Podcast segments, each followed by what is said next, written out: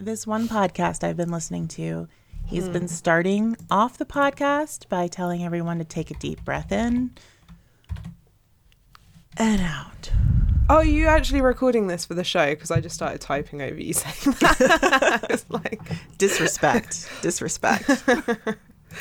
I ain't doing a breathing exercise. No breathing exercises for you? I was just saying to Sam this week that films keep having these bits where like a character says to another character, "Just breathe, just," and then I'm like, why is everyone breathing at the moment? All doing it. I'm sick of it.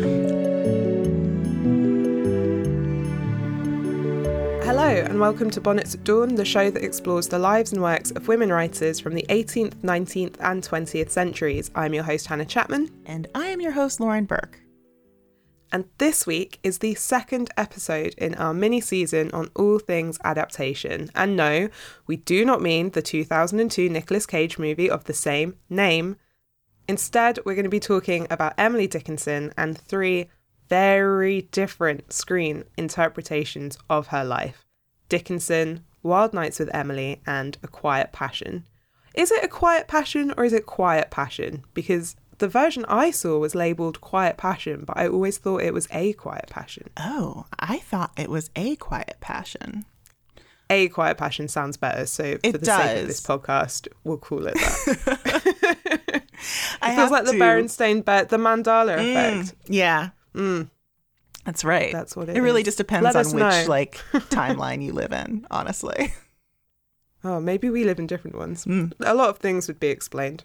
Now, big spoiler alert for those of you who have not watched them already. That's right. We're gonna we're going in deep. We're going in deep. But I think that you can still appreciate. We're not going to give everything away. Well, for one of them, we, we will, actually. So, we've wanted to cover Emily Dickinson on the show for a long time. So, I'm excited that we are finally going to get into it. So, initially, Emily was a writer that I had planned to include in why she wrote because there's so many parallels between her life and Emily Bronte, really. She gives me Emily Bronte vibes. Um, but I ended up not putting her in, uh, partially because the Madeleine Olnek movie, Wild Nights with Emily, is definitely the story that I wanted to tell. Um, So I didn't want to just like straight up copy her screenplay. and then Yeah. also Barrett Browning, who replaced her. Um, I love that we actually got a little love story in there as well. Yeah, I do love that story. Yeah. So, um, so yeah, but I'm going to talk about Emily on the show, and I think that this discussion will give us some good insight into why understanding her is like such a challenge. Because we love trying to understand an Emily. Oh gosh, It's like our thing. that is our thing. we have an episode entitled "Understanding Emily," but it is about the the Bronte Emily. So yeah. Emily Bean or Emily D. Right. If this was like a high school drama. but they'd be best friends. Oh my gosh, I feel like we should do some sort of like you know like Monster Girl High, but with uh, Yeah. with women writers. it teen lit. teen lit. And they all go to high school together. They do, and the Emilys like maybe they're competing against each other at first, but then they realize that they're BFFs. yeah. They initially don't like each other because they because they're so similar. One of them's the new girl. mm-hmm. Emily D's the new girl. yeah, And Charlotte gets like real jealous. yeah. Oh, Charlotte would be so jealous. Mm-hmm. Yeah. Emily was born on December 10th, 1830, in Amherst, Massachusetts, to Edward Dickinson and Emily Norcross Dickinson. She had an older brother, Austin, and a younger sister, Lavinia. And in a letter to her friend, Thomas Wentworth Higginson, remember that name? That's going to come up again. She wrote, I have a brother and sister. My mother does not care for Thor, and father too busy with his briefs to notice what we do. He buys me many books, but begs me not to read them because he fears they joggle the mind. cute quote. Isn't that cute? Super cute. Mind joggling aside, the Emily Dickinson Museum says that her education was exceptional for a girl in the early in the early 19th century, but not unusual for a girl in Amherst. Not only did she attend a local school district and Amherst Academy, but she also spent a year at Mount Holyoke Female Seminary, the longest she ever spent away from home. Sounds like another Emily, doesn't it? that famous daguerreotype of Emily, the one that you guys have all seen, um, that is the only that is one of may possibly only two that we have. We'll get into that. that was a very polite way of putting it. Right, unclear, unclear. There's another one out that has been verified, unverified, verified, unverified. I think it's verified. Um, but that one that you you are probably picturing in your mind's eye right now was actually taken at Mount Holyoke. And also, a fun fact about that picture is that um, after Emily died, everyone like sort of went to that picture to use, you know, for like advertising her books. And they definitely um, photoshopped the hell out of it. There's so many like early really, photoshopped yeah. versions where they like gave her a collar or they made her lips bigger or they made her Ooh. hair darker. And I was like, man, immediately got on photoshopping that gal. Now, unlike some of the writers we've covered, Emily doesn't seem to have given much thought to writing until her 20s, according to the biographies I read mm-hmm. while writing this. Uh, it's said that as she began to grow in intellect, her social circle diminished. So it's like the more she was thinking about the world and her place in the world, the less she was kind of wanting to just hang out. Yeah. She's got a lot on her, a lot on her mind. Mm-hmm. By the end of her life, it is believed that she saw very few people beyond her family circle. Mm-hmm. And in 1886, at the age of 55, she succumbed to a two year battle with Bright's disease. And it was then, after her death, that her sister Lavinia discovered nearly the full extent of Emily's writing, which was uh, nearly 1,800 poems. In her lifetime, Emily did publish 10 of her poems, and it was in publication that they got titles because she actually didn't she didn't want to like name her work, mm-hmm. so those were added by in the publishing process. And it was in publishing like the rest of her poems after her death that the real battle to define who she was began. And that has been raging on until yeah today. So And it's something that like we've seen before, right? Like this comes up time mm-hmm. and time again on the show, the people picking and choosing elements of a life that sort of best fit their agenda. So in 1890, the Thomas Wentworth Higgins we mentioned earlier and one Mabel Loomis Todd published the first collection of her work.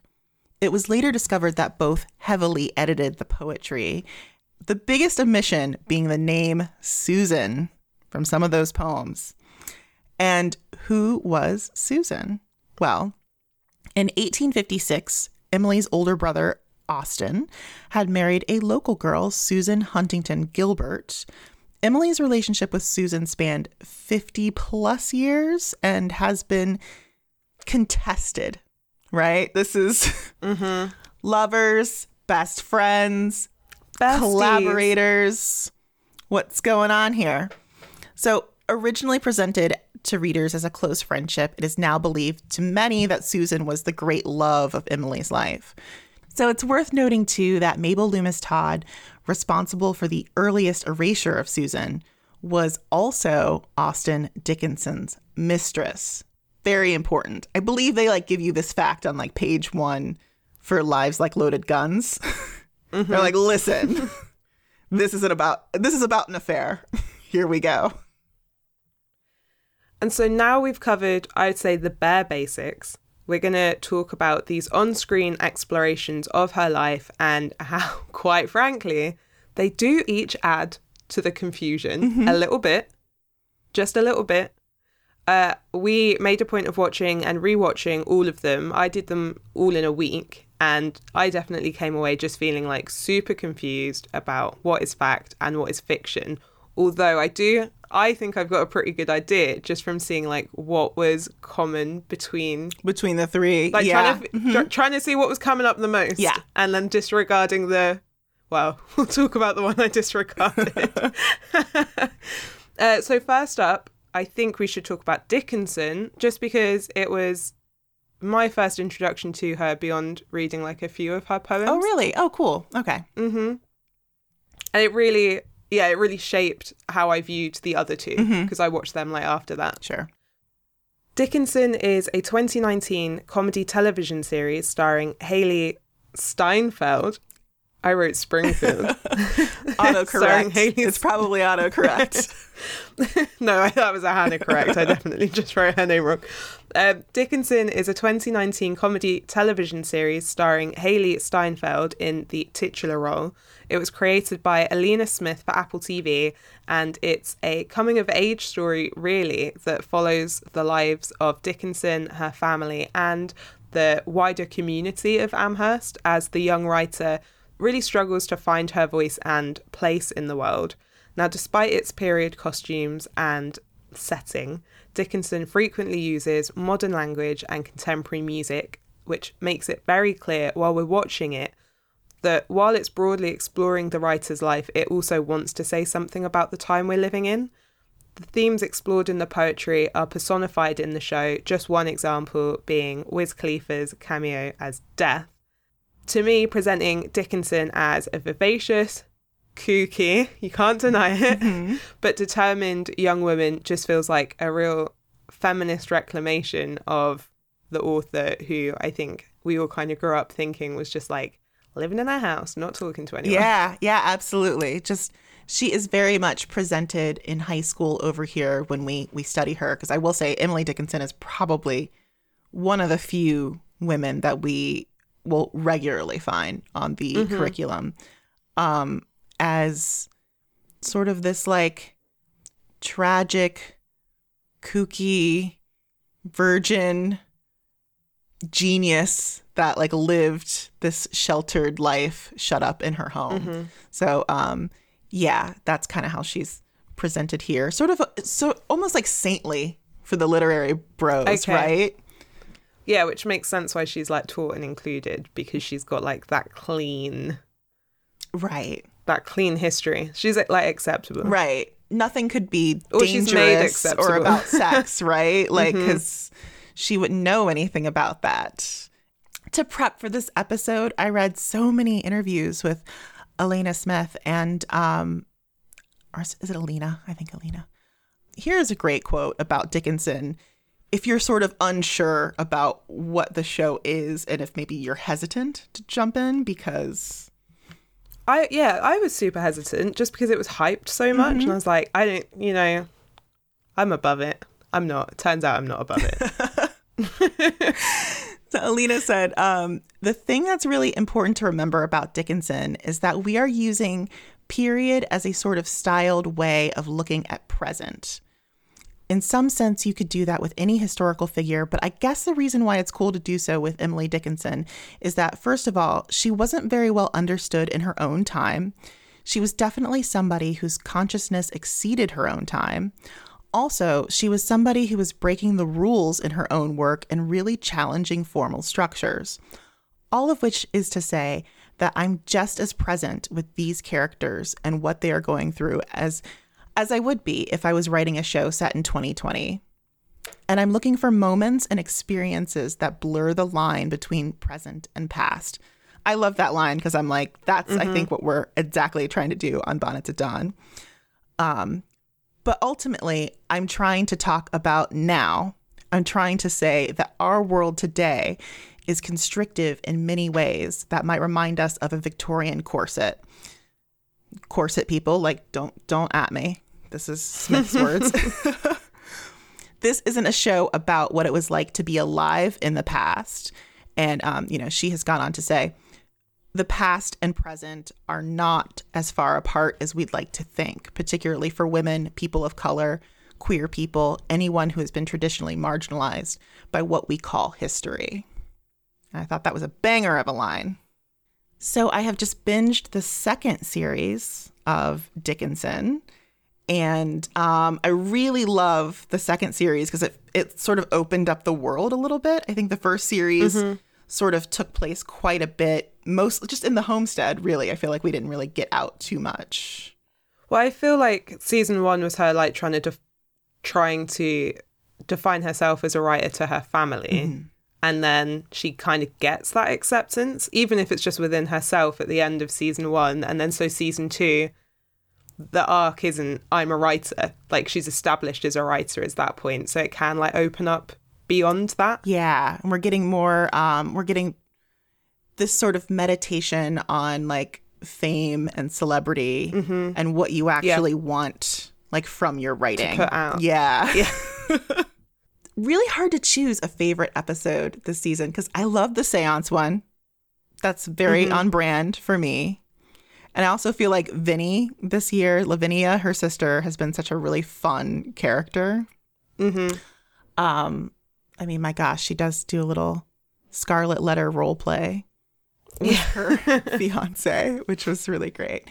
But um, I really liked the opera episode and the spa episode, and I think the spa episode was really interesting because like you get uh, that's where I'm feeling like the past and the present, like sort of just being like next door to each other.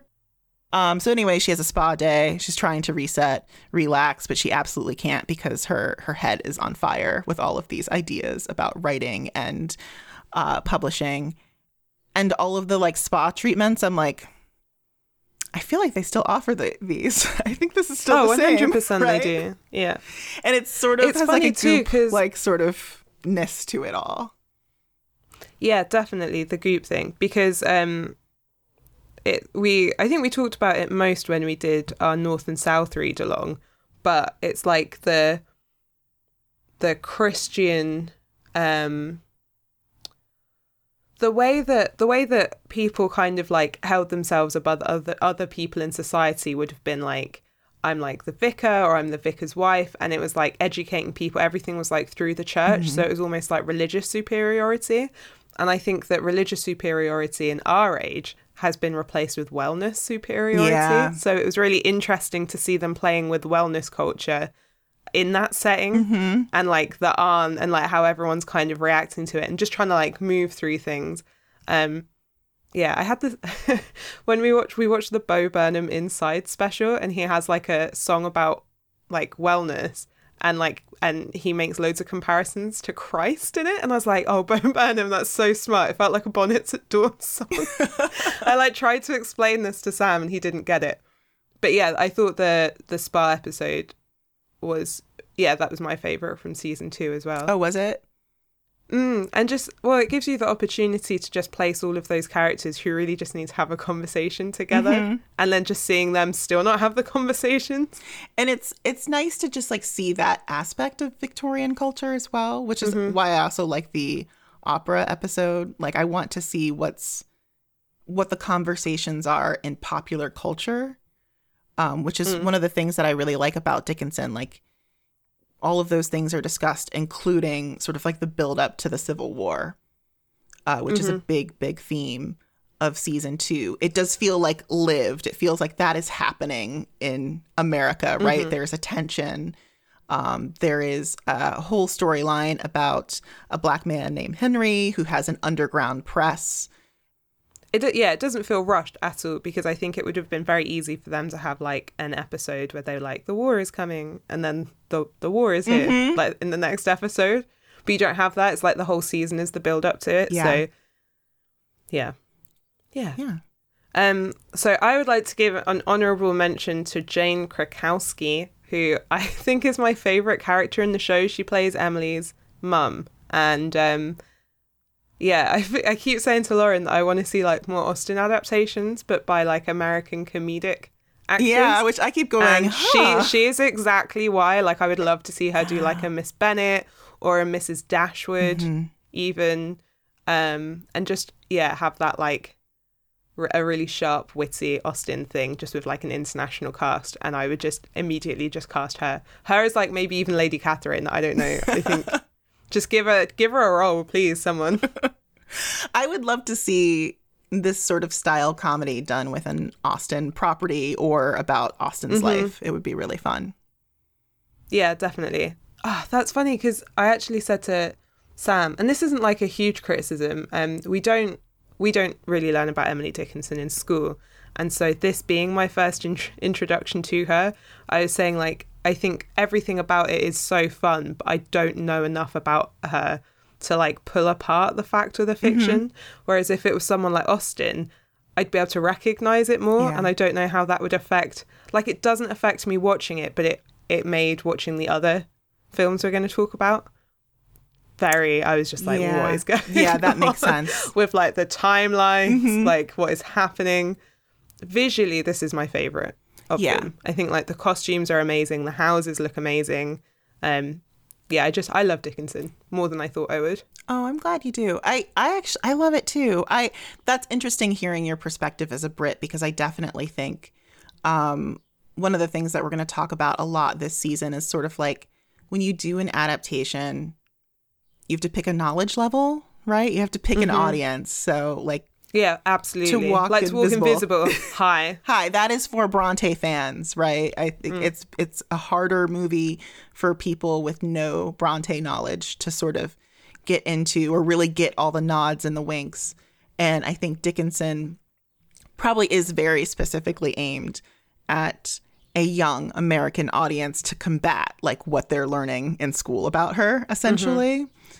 It does mean it is it is perfect for people that don't know about her because until you maybe watch another one, you really aren't questioning anything that you see. You can just take it for granted Mm-hmm. that you know there's no back and forth like, well, did that happen then, and did this happen here, and that's this part's obviously a joke. I was just like, this is this is all happening.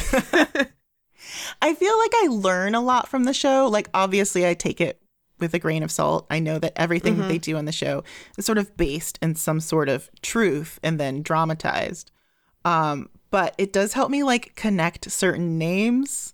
Like Wentworth Higginson comes up all the time, sort of in our research. yeah. And so it's kind of like nice almost to put like a face to it, like, okay, I get I get who this guy is. Yeah, and that sort of like is. yeah, in the grand scheme of things. Yeah, I feel like we need that for the U- the UK publishing scene, especially like with the Gaskells and the Brontes and everyone. Like the same publishers keep coming up, and everyone's having dinner with everyone. Mm-hmm. I would like a UK Dickinson. I mean, the one Mrs. Gaskell, do it about Mrs. Gaskell and her dinner parties. The one I would I think would really work is like with the romantics. I just I'm reading Young Romantics on the side and it begins with like Leigh Hunt and he has been thrown in jail and then he like redoes his jail cell cell and like everyone comes to visit him like Byron and stuff. It's really just like you guys have all of the players. You just need you just need the game now. I was just gonna say that I I think that this show what I like about it too is that it has a very clearly defined audience and like point of view. And mm-hmm. that point of view is not going to be for everyone. And that's fine. Like it's not asking, mm-hmm. it's not saying like this is a universal show that everyone needs to love. It's saying we are doing this very specific thing. Like you can get on the train or you can just let it pass you by. So, next up for discussion is Wild Nights with Emily, a 2018 romantic comedy written and directed by Madeleine Olnek, starring Molly Shannon as Emily Dickinson. This film is based on actual events, Dickinson's letters and poems, and explores her pursuit of publication. So, like Dickinson, the TV series, Wild Nights with Emily explores the romantic relationships between Emily and Sue and ventures into territory we imagine will be covered in the third season of the Apple TV show. Now, I am not going to tell you a ton about this movie because we have an interview with Madeleine next week, but I do want to say that this is the story that I was interested in with regards to Dickinson. And I mean Dickinson, the person, not the show. Yeah, the yeah. The, all the all the D's are going to I get know, it's confusing, guys. get- Strap in. So, this is the story that explores the myth, the afterlife, the drama with her brother and his mistress, Mabel Todd. Um, I remember reading Lives Like Loaded Guns about Emily, Mabel, and her family, and I was just like, this has everything. It's got the myth making, betrayal, drama, sex, egomaniacs, and that is very much what Wild Nights is giving you. Yeah, one hundred percent. I was while watching it, just completely obsessed with the way it explored legacy and that juxtaposition between true events Mm-hmm. and the talks that Mabel Todd was giving about a woman she never met. The movie makes it Um, very clear. Yeah, the movie, and it's so funny. Um, I like too that um, in the film, Todd describes herself as Dickinson's first ever editor as like a matter of pride when we know that her editing removed any mention of Sue, the wife of the man she was shagging. Right. And it did a really wonderful job of just presenting and playing with that hypocrisy. Mm-hmm. It was interesting too because obviously the third season of Dickinson has been greenlit and it is coming, Mm-hmm. but I feel like Wild Nights kind of covers what future seasons of Dickinson will cover. Mm-hmm. So it was like a nice follow on to watch it after watching the first two seasons of that. I was like, oh, these fit together really well for me to like get an idea of her life. Mm-hmm. One one thing I think that is actually interesting too about the movie is that it doesn't feel claustrophobic, which is interesting, which is something and actually the show Dickinson as well. Like both I think make a point of showing you that this woman was not trapped in her house. Mm-hmm. Um, they're showing you women that have like full lives. She gardens, she bakes, she lives a few feet away from her creative and romantic partner. She's close to her niece and nephew. She writes, she receives company.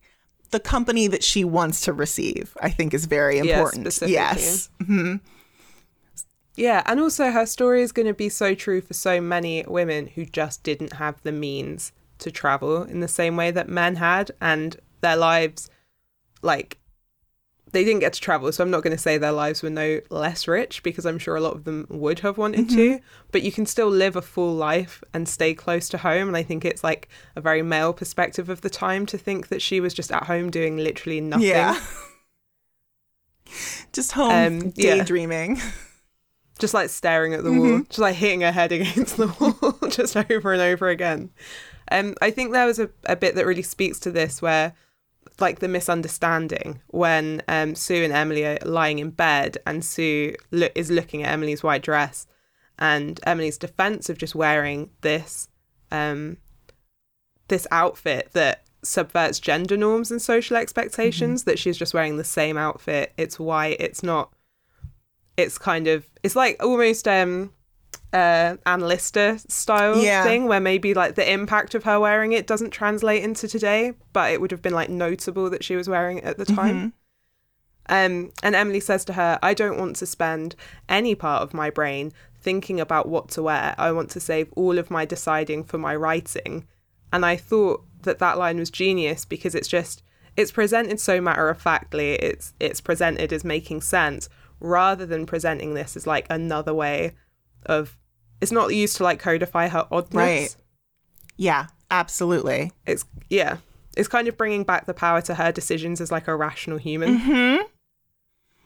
and I think that's a that's something you can see that like Madeleine and uh, Elena are doing with Emily in both versions of Mm-hmm. Yeah, her. Like we really want to Yeah. understand her, and um, they're also battling these myths of like this might seem odd, but yeah, like how do we how do we rationalize it? I really love the scene with Emily and Judge Lord. So Judge Lord is a much older man, and he's a friend of her father's, and he's very like patronizing and someone that Emily is just tolerating in this scene, you know, practically rolling her eyes at him. And uh, at one point, they are discussing the Brontes, and Judge Lord gets Wuthering Heights and Jane Eyre confused, and he calls it Wuthering Jane. And then says that he thinks that the point of the story is that a plain woman can lo- that a plain woman can be loved by a fire victim. Which his delivery on that line was great. it's really funny it sounds like that's stu- i'm sorry this really stupid meme where pride and prejudice is just people visiting each other's houses Yeah. like when that gets sent Yeah. around this is like the this is that but to jane Yes, absolutely. it's so good. And um, then, of course, he calls Emily Jane, and he just like he has no idea what's going on. and so that scene is juxtaposed against a flash forward of Mabel at a book signing, and she's talking about Emily Dickinson as this, you know, tragic spinster who had hoped to marry mm. Judge Lord. And that movie pulls no punches about calling Mabel out for just like fabricating and embellishing these details of Emily's life for her own, you know, fame and fortune. She also tackles the queer erasure around Emily, and there is this great electric lit article about Wild Nights called Emily Isn't Difficult, She's Just Misunderstood. Uh, which is pretty much like the thesis of I feel like D- Dickinson and of uh, Wild Nights, honestly. And it talks a lot about how literary critics have found Dickinson's work slightly out of reach, like very enigmatic. You know, what is she doing? What is she cooking up? That mysterious genius. But if you read her work within this queer context, certain details about the poems and her life just make a lot more sense. Yeah, definitely. Um like Mabel is a Karen. Mabel is a Karen. yeah. Mabel is a Karen. That's like the big energy I got from her, and I really enjoyed it. Uh, one of my favourite bits was when the film cut between Emily purposefully trying to avoid seeing Mabel and Austin shagging constantly, and then Mabel saying over and over again at one of these talks, um, I never met Emily because she was a recluse. And she kept saying the word recluse over and over again. Um, you know, rather than just someone she doesn't want to meet. Yeah. And I thought too that the depiction of Sue choosing to marry Austin primarily so she could stay close to Emily was incredibly moving. It's kind of um, a lot of the books and films we cover on the show explore women choosing to marry for financial security or social standing, and then to see that representation of how a queer woman would have to navigate marriage was, you know, incredible. It was incredibly moving to see it, and um, in whereas you know in Dickinson they explore like a slightly different angle with the Sue thing, and it's Sue is like torn between Austin and Emily and like doesn't know which one to choose and then she chooses like almost the path of least resistance Right. right, and both of those I think are a really valuable story to tell and really representative of what like the decisions and choices that people have to make Yeah. uh, and then yeah and then you have like the third film and Sue uh yeah Sue in that Sue just- is in that, I guess. she appears she's on the screen She definitely for a bit appears. Yeah. So, whew. So let's get into a quiet passion because I think we'll constantly reference, I think, Dickinson and Wild Nights in comparison. So, A Quiet Passion is a 2016 biopic written and directed by Terence Davies, who has also adapted House of Mirth and The Deep Blue Sea. Love that film version of The Deep Blue Sea, by the way. It's great. Um, this film stars Cynthia Nixon as Emily, who you will probably remember as Miranda on Sex in the City, um, or for her unsuccessful bid to become the mayor of New York. That was interesting. Jennifer Ehle, aka 1995 Lizzie Bennet, plays her sister Lavinia, or Vinnie Dickinson, in case we refer to her as Vinnie. I'm going to start by saying that I don't hate this movie. It's going to sound like I hate this movie. I would like to start by saying I did hate this Okay. movie. Um, I will say this definitively, though, that like Terence Davies and I are just not interested in the same things, right? So, I mean, I know he's like 75 and I'm definitely married, but it would not be a match for us on Tinder. Oh, that's a shame. Like, we wouldn't Yeah. even make. He wouldn't make it near my algorithm if that's how that works. He's I not coming He's up. not coming Yeah. up. He's not even. You're gonna get like the expanding red rings before you get Terence Davies. Yeah. You'll be like, no more matches in your area. There's zero. nothing. We got nothing in common. Except for the fact that we do like that Deep Blue Sea adaptation that he did. So, anyway, this film, A Quiet Passion, it's very mannered and stiff. And some of the performances are almost alien, which they're clearly going for a thing, right? Like, Davies is possibly trying to be remote. Although I read an interview with him where he was like, "No, we were going for intimacy," and I was like, "Okay, that's weird. I feel like it's not."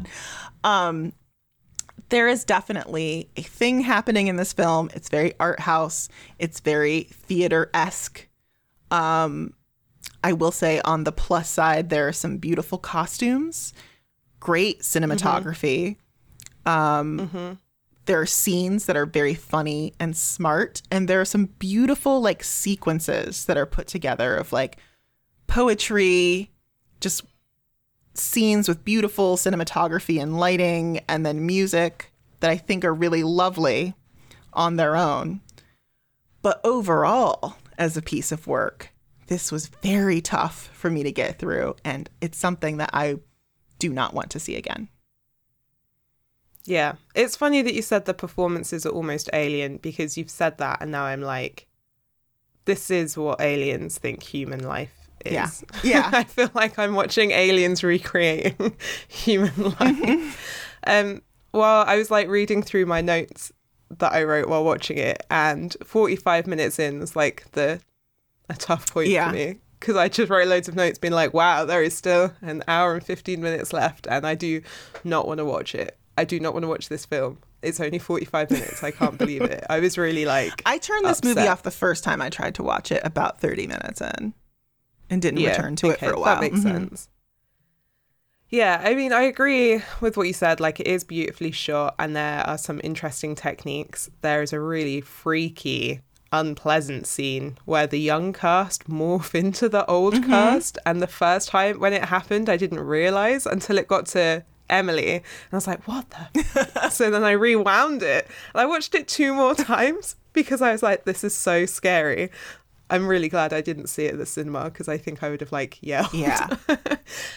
Um, yeah, overall though, I did think it was a really boring Mm-hmm. film and uh, elegant but repressed is how I would describe yeah. it, and not for me. hmm Um, I did. I, I thought that this was going to be the case though, so I intentionally kept this one for last. I felt like it was going to be the most typical, like the most like a commercial literary biopic, and by that I do really mean something that smooths out the bumps, the rough edges, and like the intricacies of a person's life. I was really reminded by a conversation we had in the Facebook group about the casting of Hailee Steinfeld as Emily in Dickinson, the series. Um, you know, there were a lot of comments about people like missing Emily's red hair. And A Quiet Passion has the red hair for those of you that really care about that. But for me, what more important than hair color, just like the absolute soul of a person was missing Yeah. from it. Yeah. And like, which is more important? Right. Um, I mean, yes, you're right. Cynthia Nixon definitely looks the part of Emily Dickinson. She does look like who I think she would age into, um, for sure, based on that famous daguerreotype. Oh, they did that casting so well, but like it was the morphing was, was horrible. Effective but horrible. Um, uh, one big note that I have on Cynthia's performance, though, is I do not care for the way she reads poetry. And if I were casting for this film, that would have been the deciding factor for me, right? Like, I know everyone is different, and I know some people are very focused on this person has to look the part, and that is the most important thing about an adapta- adaptation or a bio or a biopic but I'm way more interested in like, can this actor embody the spirit and um, a take, a performance, a point of view that we are trying to get across, right? And Nixon's voice is very sweet, and it's a lovely like read of the poetry. There's like no emphasis on specific sentences or words. It just sort of washes over you. There's a point like over an hour in where she finally shouts, and I was like, oh, here is a person.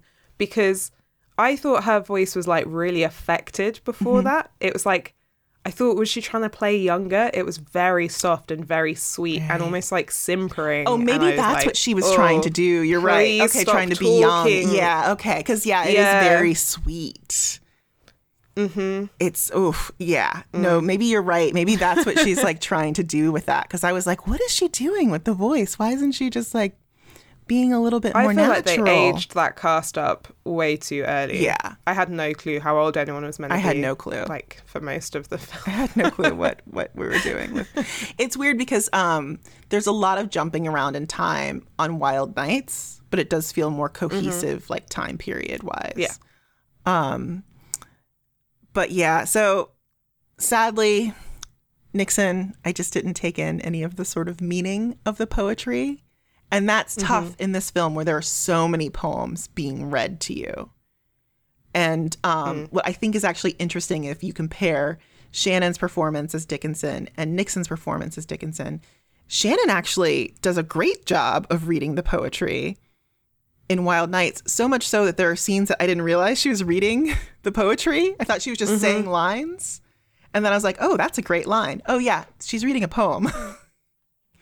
and so I thought that that was actually really interesting and really gave some of the more difficult poems um, that Dickinson wrote just a fresh meaning. I will say, like, reading poetry is tough. Like, that's just like a different thing, right? It's just, it's not just plain acting. I mean, my man, Tom Hiddleston, great at it. Just look up those YouTube videos of him reading poetry. He, it- like, it's such a skill.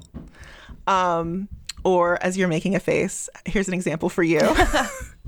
Thank you. Uh, Sam West, he's really great at reading poetry, and Thank you he's for catering to my yes, needs. he has like a whole SoundCloud of um of poems that he's been reading over lockdown, and just listen to them because it's like yes, he's giving you a perspective, he's giving you a performance on those poems. He's not just reading them. Um, so yeah. that's it's tough. Um, I, I I wrote so many notes down every time she read a poem. I was like, lofty, dainty, and it's strange because she's reading things like, you know, I like the look of agony because I know it is true. Like that's a banger of a line, right? And I did a terrible performance reading of that because I I don't have that skill at all.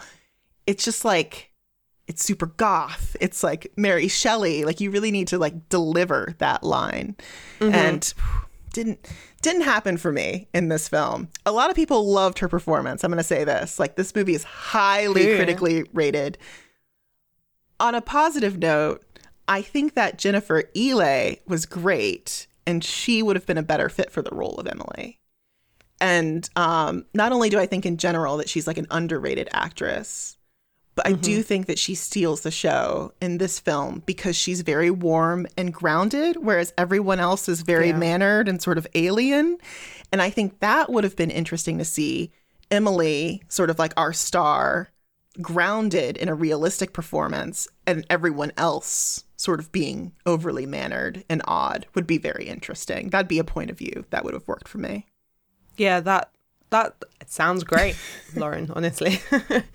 um I will say that I actually I really struggled in this film to get a sense of Emily as a writer at all. And I felt like they did a really good job of presenting Emily as an accidental genius with just all of this poetry stuck in her head, which is something that we actively fight against on this show, right? Um, so it kind of at those moments, it just it was really, really rubbing me the wrong way. Um, and I felt like the readings were completely missable as voiceover in some scenes, especially when it was voiceover and then she gave the next line. I was like, What's going on? yeah, I couldn't. I just couldn't follow it.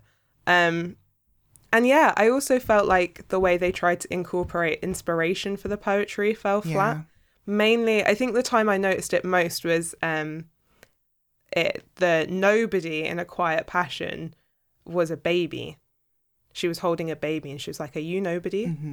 Uh, and then Dickinson, it's the spectre of a dead young man who's going to die, a premonition of the war to come.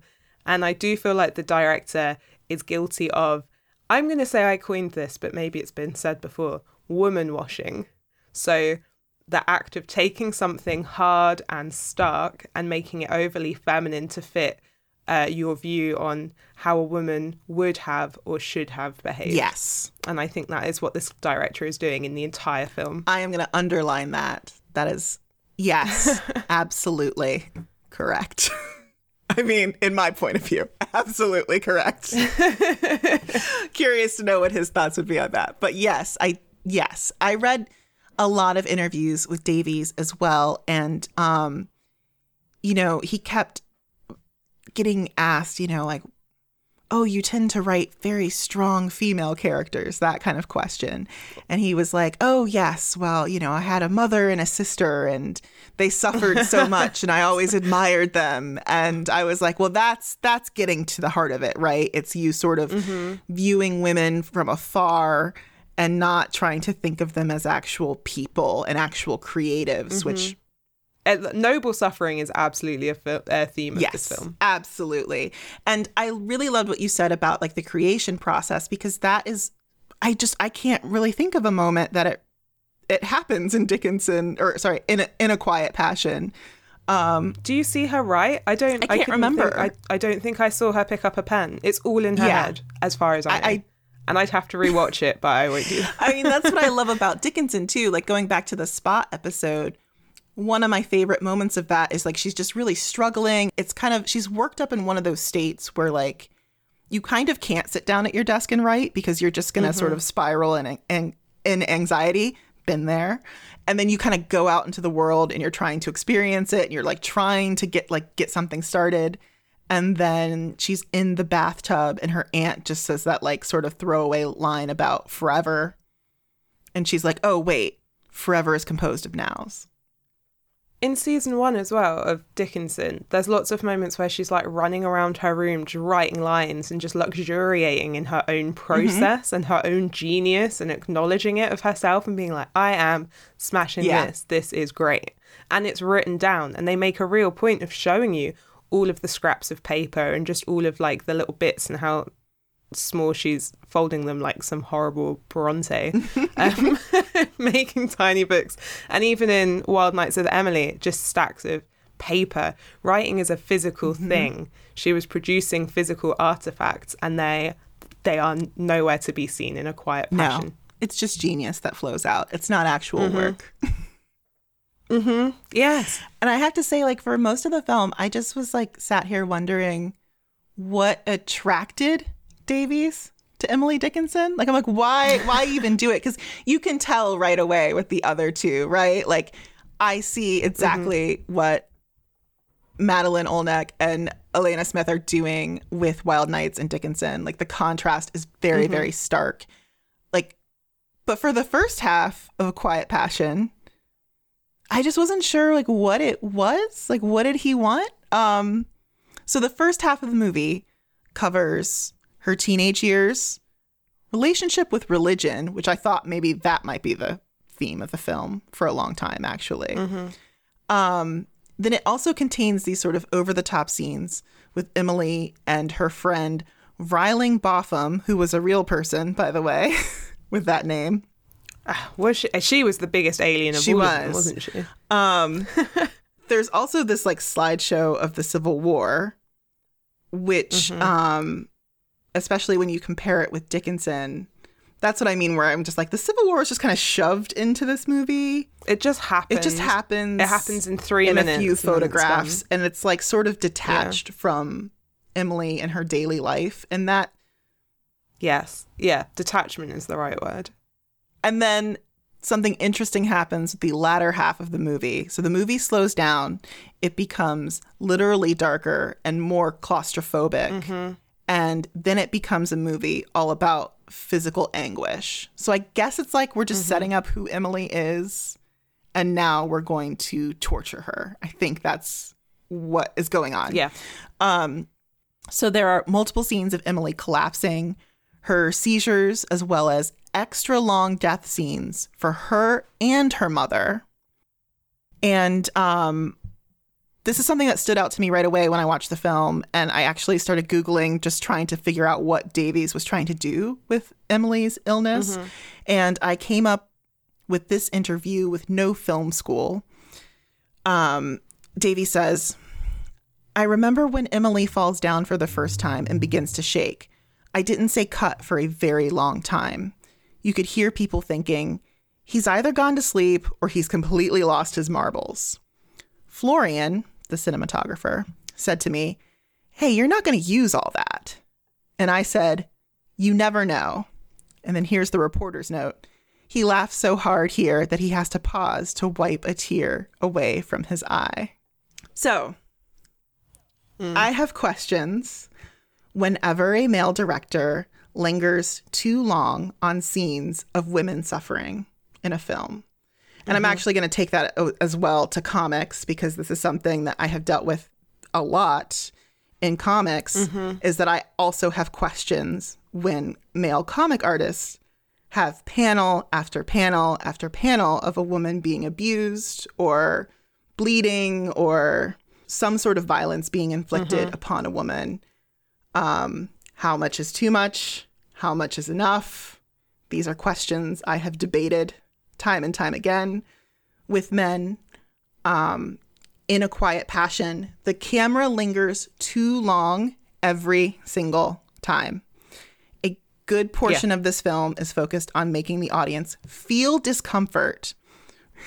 That's the thing that like I took away from the movie, which I think is really sad as a creative. Like I don't want to put a piece of work out there that someone's going to say like, "Man, what I took away from this was like violence against women." Do you know?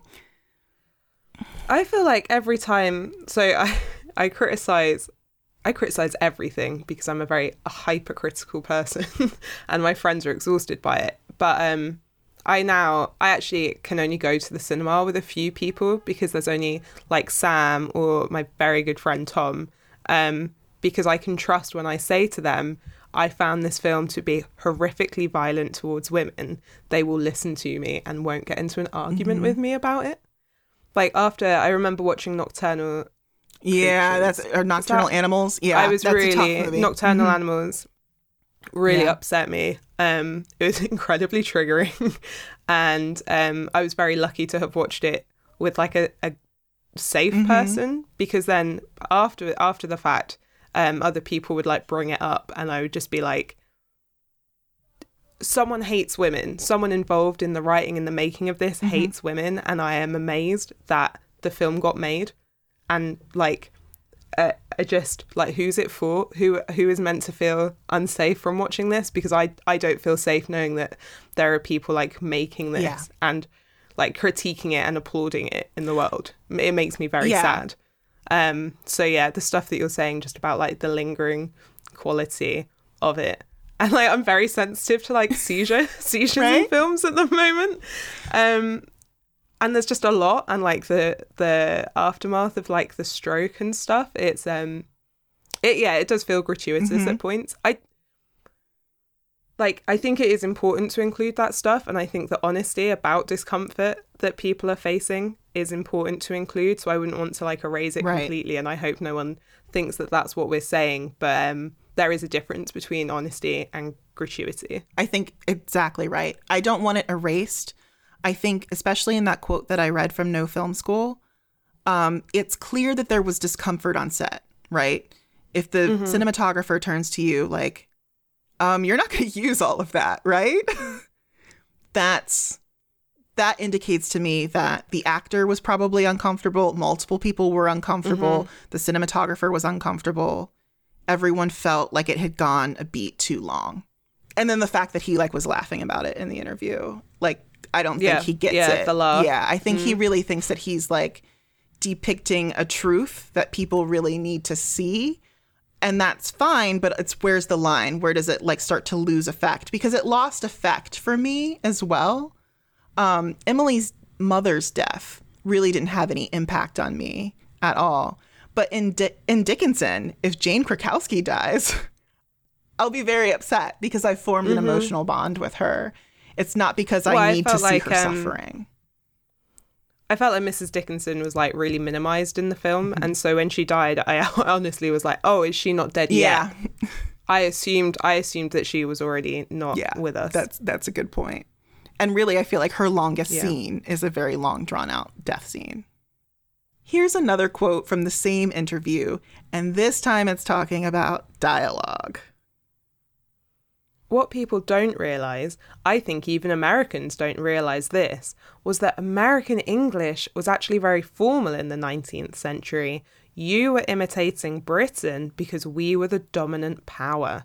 Now it's the other way round. We imitate you because you're the dominant power. But you read in the footnotes of books sometimes the way that people spoke, and it's very formal. It's much more formal than it is now. And since these were very well educated women that A Quiet Passion depicts, really much better educated than in Europe, they were witty, they were sharp. You can't give the actors modern English. As soon as you do that, it kills the film stone dead because the audience just thinks, I'm sorry, but they didn't speak like that in 1850, they just didn't. You've got to find a way of getting the flavour of it while still making it entertaining. It's got to sound true. And uh, can I just say before you make your point, I really appreciated the bit where he was like, "What Americans don't realize about like how they spoke." I'm really confused by the British people suck. I am so confused by um but you read in the footnotes of books sometimes the way that people spoke and it's very formal. Like I was like, "What? I mean, you like we have letters, like we have books. What footnotes are you? What book are you reading that has footnotes that says like this is very formal? Yeah. What's happening? I want your reading list, Terence Davies. Um, it's wild. so uh, again, I don't want it to seem like a pile-on of Terence Davies, but I have a I have a little bit of a diatribe to go on about this quote because He's not. He will never No, hear this, won't. Lauren. It's you. You pile away. One person jumping after him and missing is not a pylon. I will say that I would have had no problem if Davies had said, "I didn't want modern di- I didn't want modern language in my film because mm-hmm. that would kill the fantasy for me, right? That would kill it for me." That's cool. It's his movie, but his vision is not universal. And I think that's something that we should all keep in mind as this series progresses and as we mm-hmm. have further conversations about adaptations. Like there are different ways of telling a story. That's that is like put that on my grave, right? Like that's yeah. that's like my whole thing. You can do it backwards, you can do it in space, you can use modern language in a period drama, you can turn it into a musical. Like you can do whatever you want. It might turn certain people on, it might turn certain people off. That's it. All of this is to say that there is no universal audience and not everyone is interested in watching a period drama for accuracy like it's a documentary. And I'm going to say perceived accuracy, right? Because who knows? um, and also, like every storyteller and a lot of historians have an angle, they have a bias, they have an agenda, and that's something that we all need to be like keeping in mind, right? Yeah, I'm glad you said that because I was going to say like ac- the accuracy of what, Right. Right. So you can cast people who look exactly like an author. You can use prothe- uh, I can never say this word. You can use prosthetics to like give them identical noses, but accuracy does go well beyond visual. Um, and the way someone like moves across the screen. What film is it where people like were complaining about how, how someone walked? Like Keira Knightley didn't walk like Elizabeth Bennet, or Were they- I've definitely heard that before. Um, I definitely heard it about Ewan McGregor and Emma that he was too contemporary. Uh, his walking style was too contemporary. Yes, that's Yeah. it. You told me that. Yeah. Yeah, this film did feel just like a big swing and a miss for me in terms of accuracy. And I do think that I would have learned maybe as much looking at a wax model in a museum with just a really well written, like, uh, plaque next to Yeah. it. It it wasn't like a living, breathing interpretation of a person. The the scene where she's shouting, I think she's shouting at her brother, Austin, and she just really like lets him have it. Um, and she's treated as being unreasonable for doing it, but I was just like, oh, finally, that felt Yeah. like a breathing moment, and it was one, it's like one bit, and then it was over, and it just went back to being Mannered. just yeah, It's also like the shot setups that he chooses, where he like will have everyone sort of dead center, almost like a Wes Anderson style movie, where it feels quirky, but, But less charming. It's not. Yeah, it's not. um, I think the costumes in this film are gorgeous, and the hairstyles, but nothing looks out of place. So mm-hmm. that's really difficult for me in a film. Um, and that goes to the accuracy. I feel like there's so much attention paid to everyone was formal. So you have to be formal all of the time, including with people mm-hmm. who are your closest friends and family, right? There's no moment for you to relax or breathe or actually be a mm-hmm. human person because everyone in the 1850s was not a human person. Mm-hmm. and yeah, again, like the costumes are all so clean and pressed and well lit that it doesn't look like a real space. It looks like a theatrical space. It mm-hmm. looks like they, I can see that they've just called action and the scene has started. Yeah. It feels like the difference between a comic illustrated by an animator versus an illustrator. Mm, mm-hmm. There's no movement between the panels. It's just this is a shot, this is a shot, this is a shot. They're not like flowing into each other. Mm-hmm. And not to say that it's like it's wrong, because I think there's No. different styles, right, for everyone. But yes, I think you're absolutely right. It's just not something that like we connect to. Mhm. Um. So, I'm not going to leave it on a total downer, because I was like watching this film. and I was like, I'm going to find some good things, right? so I'm going to name a couple of scenes that I actually really liked, and um, one was when Susan and Emily were giggling over books, and I feel like this is maybe their one big scene actually.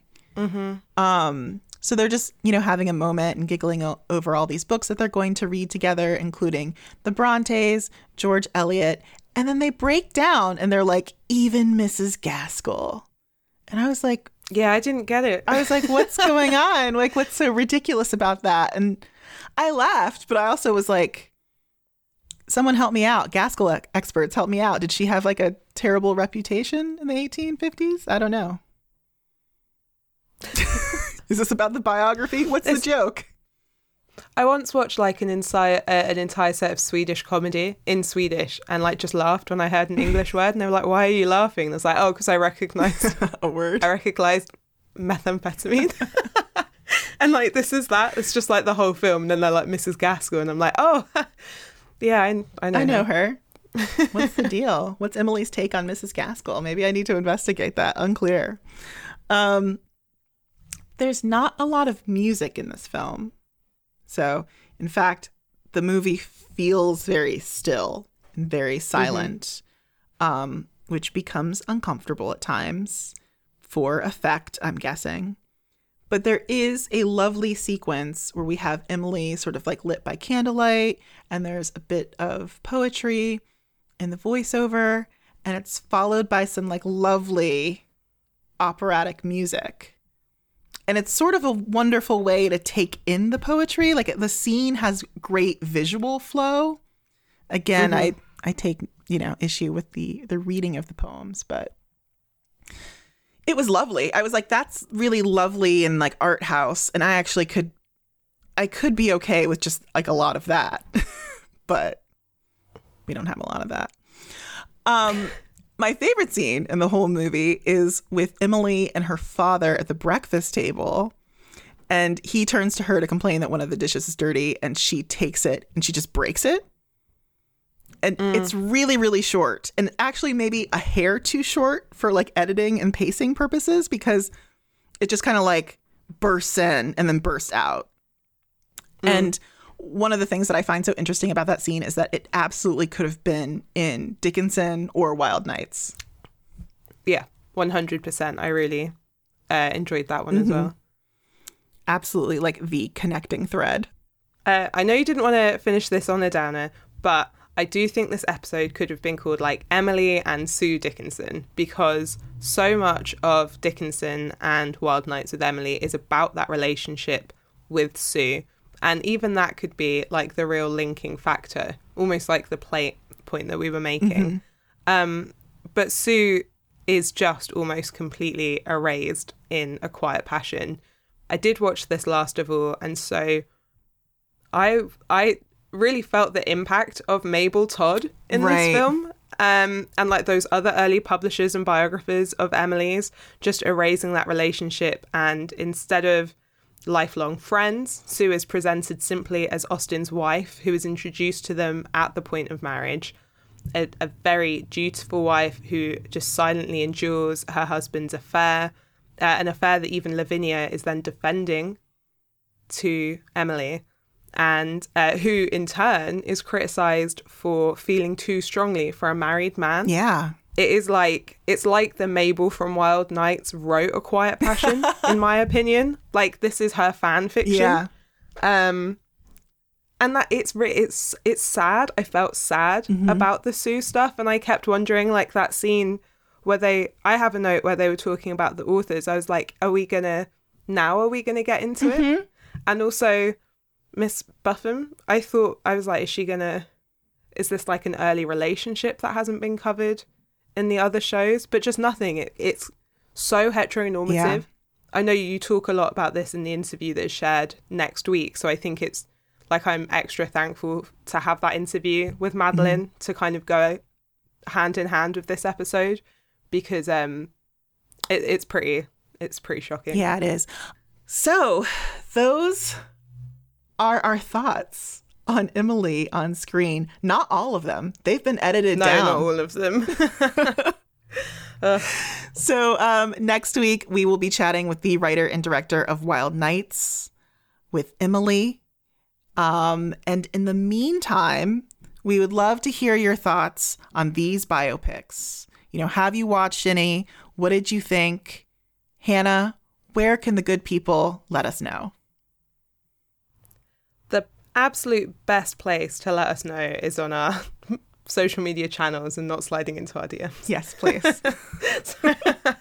Uh, you can find us as always on Instagram and Twitter at Bonnets at Dawn. You can email us at bonnets at dawn at gmail.com and you can find us on Facebook by searching for Bonnets at Dawn. And if you'd like to read a book that isn't about Emily Dickinson and references her just one time, then please consider purchasing our book, Why She Wrote, which is the graphic history of 18 women writers from the 18th, 19th, and 20th centuries. True story. All right, guys. Bye.